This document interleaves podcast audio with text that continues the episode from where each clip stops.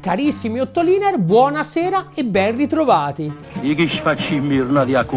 Oggi giornata impegnativa, perché come titolava Libero, oggi scatta l'ora delle foibe, che secondo la testata sono state il nostro olocausto. Mica pizza e fichi. Poco meno di 20.000 italiani trucidati dalle truppe comuniste jugoslave coadiuvate da alcune brigate partigiane italiane, ancora più comuniste delle squadracce di tagliagola del generale Tito, sottolinea Libero, che poi rilancia con un estratto da un intervento che il presidente della Camera Lorenzo Fontana ha effettuato alcuni giorni fa, durante il quale ha sottolineato come nel massacro che ebbe inizio nel 1943 furono colpiti per lo più civili, giovani, anziani, donne e bambini, le cui famiglie per secoli avevano pacificamente convissuto in quelle terre felici con altre etnie e culture. È un riassunto ineccepibile della gigantesca battaglia culturale che sta dietro all'istituzione del giorno del ricordo. Un miscuglione di fake news, vittimismo, negazionismo e capovolgimento della verità storica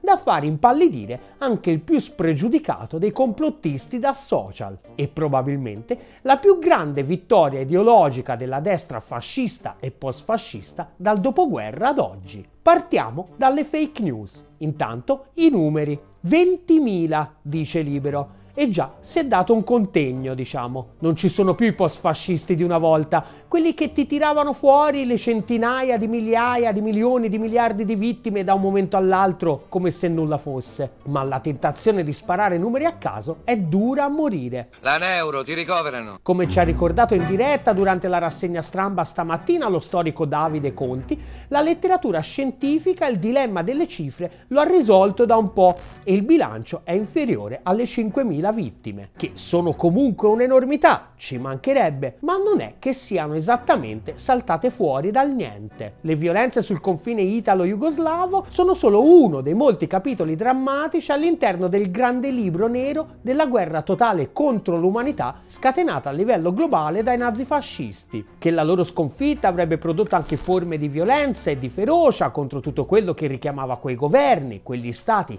e quelle pratiche, era piuttosto prevedibile e forse inevitabile. In Polonia, ad esempio, si manifestò attraverso l'espulsione di 8 milioni di tedeschi, a cui si aggiunsero anche tre espulsi dalla Cecoslovacchia e le diverse decine di migliaia dall'Ungheria e dalla Jugoslavia. Secondo Fontana, poi in questo massacro ad essere colpiti furono soprattutto civili inermi. Insomma, per celebrare la memoria di questi civili inermi, con l'emanazione nel 2004 della legge che istituiva il giorno del ricordo, è stato previsto anche venga assegnato assegnato un riconoscimento ai parenti fino al sesto grado di persone soppresse e infoibate, come anche di quelle soppresse mediante annegamento, fucilazione, massacro o attentato tra l'8 settembre del 43 e il 10 febbraio del 47. Inizialmente il termine per la presentazione delle domande era stato fissato in 10 anni e sarebbe dovuto scadere nel 2015, ma poi hanno deciso di prorogarlo per altri 10. Perché? Il punto è che invece delle migliaia e migliaia di richieste, a giudicare dalle stime sul numero delle vittime che siamo abituati ad ascoltare, nei primi 10 anni di questo istituto le richieste sono state in tutto 323, o almeno questa è la stima che nel 2017 avevano fatto gli storici che fanno capo al sito 10febbraio.info, secondo i quali per essere un elenco di vittime vittime di un disegno annessionistico slavo che assunse i sinistri contorni della pulizia etnica a danno degli italiani, come affermato dal presidente napolitano nel suo discorso in occasione del 10 febbraio 2007, un po' pochino. Il numero ufficiale invece non si sa, al contrario di tutte le altre onorificenze dello Stato, per le cosiddette vittime delle foibe non sembrerebbe esistere un albo ufficiale unico. Quello che invece sappiamo è che per fare le sue valutazioni la Commissione per l'attribuzione dei riconoscimenti ha fatto ricorso fondamentalmente a un testo. Si intitola Albo d'oro, la Venezia Giulia e la Dalmazia nell'ultimo conflitto mondiale ed è un elenco di oltre 20.000 nomi di Giuliano Dalmati morti durante la seconda guerra guerra mondiale. A redigerlo Luigi Papo, già comandante di un'unità della milizia difesa territoriale, una formazione collaborazionista messa in piedi grazie al sostegno dei tedeschi. E si parte maluccio, ma soprattutto, sempre secondo la ricostruzione dettagliata effettuata da 10febbraio.info, soltanto in rarissimi casi si tratterebbe di semplici civili. Oltre il 70% infatti sarebbero appartenenti a qualche formazione armata o di polizia e altri 23 sarebbero personale politico di vario grado del regime fascista, comprese nove camicie nere e due brigatisti neri. Ovviamente qualifiche professionali che nelle motivazioni di concessione del riconoscimento sono state sistematicamente omesse. C'è la privacy. Un caso paradigmatico è quello di Vincenzo Serrentino, che, come si legge nelle motivazioni del riconoscimento, recatosi a Trieste per espletare la sua attività istituzionale, venne arrestato il 5 maggio del 45 dai partigiani titini, deportato e imprigionato in varie carceri, venne condannato a morte a Sebenico il 15 maggio del 47. Ma chi era Vincenzo Serrentino? Siciliano di nascita, arrivò a Zara come ufficiale dell'esercito alla fine della Grande Guerra e vi si stabilì ricostruisce il blog 10febbraio.info. Secondo questa ricostruzione, Serrentino negli anni raggiunse il grado corrispondente a quello di tenente colonnello all'interno sempre della milizia volontaria per la sicurezza nazionale la milizia degli squadristi. Ma non solo, secondo gli jugoslavi, fu anche componente del Tribunale straordinario per la Dalmazia, istituito nell'ottobre del 41 per dare un minimo di veste legale alle rappresaglie degli invasori italiani e che secondo una descrizione dello stesso procuratore militare italiano in Dalmazia, girava per la Dalmazia e dove si fermava le poche ore strettamente indispensabili per un frettoloso giudizio, pronunciava sentenze di morte. Il suo presidente pare fremesse di impazienza per avere gente da giudicare, né sembra ne avesse mai abbastanza. Nell'ambito di questo suo ruolo, gli jugoslavi lo giudicarono responsabile della morte di almeno 18 persone e in base a questo lo condannarono a morte. D'altronde, per perseguire i sospettati di crimini di guerra italiani, gli jugoslavi e non solo non è che avessero molte altre alternative. Alla fine della seconda guerra mondiale,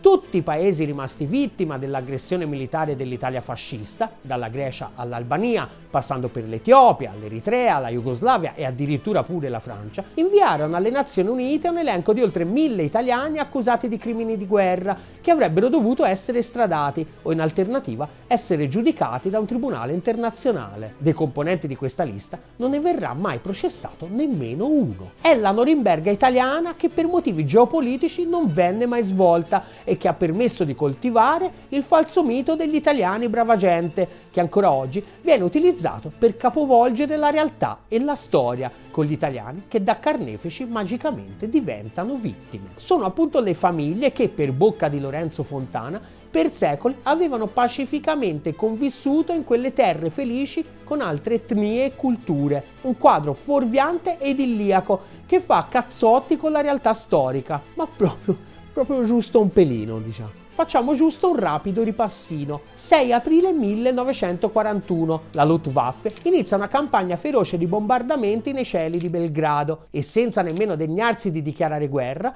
le truppe italiane al fianco di quelle naziste tedesche invadono la Jugoslavia. Cinque mesi prima Mussolini aveva invitato i soldati italiani a spezzare le reni alla Grecia. Non stava andando proprio benissimo. L'esercito italiano era in palese difficoltà e i tedeschi temevano che un crollo degli italiani avrebbe permesso agli inglesi di insediarsi in Grecia. Hitler allora decise che era arrivato il momento di intervenire, da qui il ruolo strategico che assunsero i Balcani. Dopo l'invasione, l'esercito jugoslavo capitola in pochi giorni e il paese viene smembrato e assegnato ai diversi partner che procedono celermente ad annettere territori che bramavano da tempo. All'Italia toccò Lubiana e giù giù fino a Spalato, Insieme all'Albania, invasa e annessa all'impero italico già due anni prima, finalmente l'Adriatico era diventato Mare Nostrum. L'invasione jugoslava dette vita a una cruenta guerra civile, durante la quale vennero massacrate oltre un milione di persone. 36.000 soltanto a Lubiana, uno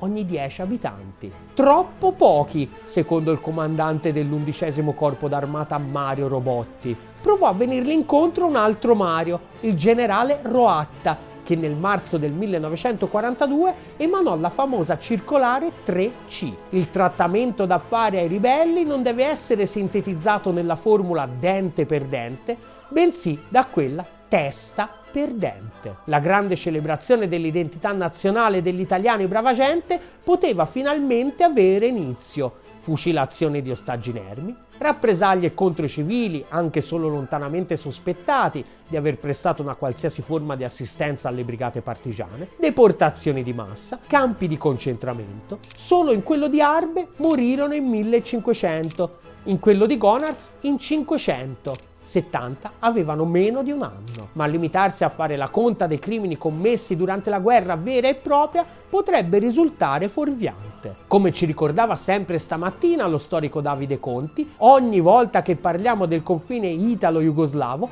non dobbiamo dimenticare che è proprio lì che nasce il fascismo, ben prima della marcia su Roma. Come spiegava Benito Mussolini stesso nel settembre del 1920 dalle pagine del Popolo d'Italia, in altre plaghe d'Italia i fasci di combattimento sono appena una promessa nella Venezia Giulia sono l'elemento preponderante e dominante della situazione politica. Da lì in avanti gli italiani porteranno avanti un vero e proprio piano di genocidio culturale fatto di divieti all'utilizzo della lingua, cambiamento della toponomastica, sostituzione del corpo docente locale con docenti italiani che manco sapevano la lingua, ma anche di espropri di terra e di sistematica persecuzione degli esponenti politici e culturali locali. Ma al di là dell'italianizzazione, a fare più danni fu proprio il processo di fascistizzazione. È stato proprio qua che lo squadrismo fascista, la violenza sistematica contro operai, contadini, sindacati, partiti politici, mezzi di informazione, venne sperimentata su larga scala per la prima volta e permise di mettere a punto un modello che poi verrà replicato in un'altra ventina di paesi in tutto il mondo.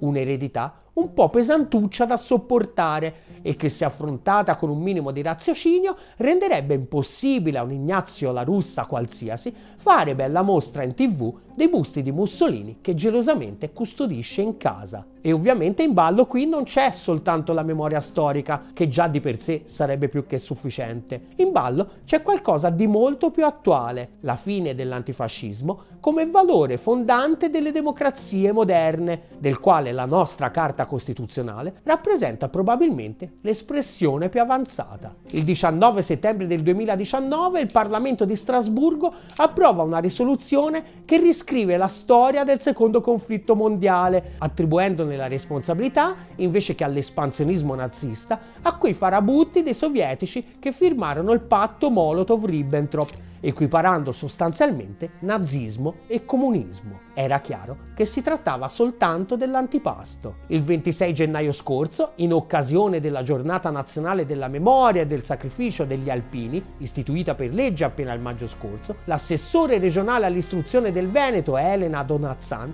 ha emanato una circolare nella quale si rammarica di come Purtroppo già nel mese di dicembre i russi dilagano, accerchiando le divisioni posizionate più ad est. Dall'equiparazione finalmente siamo arrivati al rovesciamento. La maggioranza che sostiene il governo italiano avrebbe preferito che la seconda guerra mondiale andasse diversamente. Ma la vera chicca è arrivata il giorno dopo. Alle celebrazioni per il giorno della memoria ad Auschwitz sono tutti presenti, a parte uno chi l'ha liberata? I russi. Ah no, già, scusate, cazzo dico.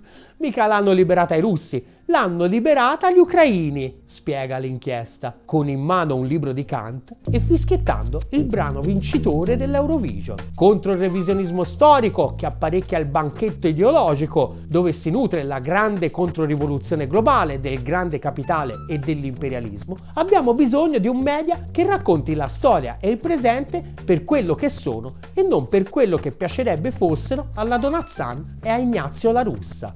Aiutaci a costruirlo, ad aderisce alla campagna di sottoscrizione di Ottolina TV su GoFundMe e su PayPal e chi non aderisce è Elena Donazzan. Ottolina TV, comunque vada, sarà successo.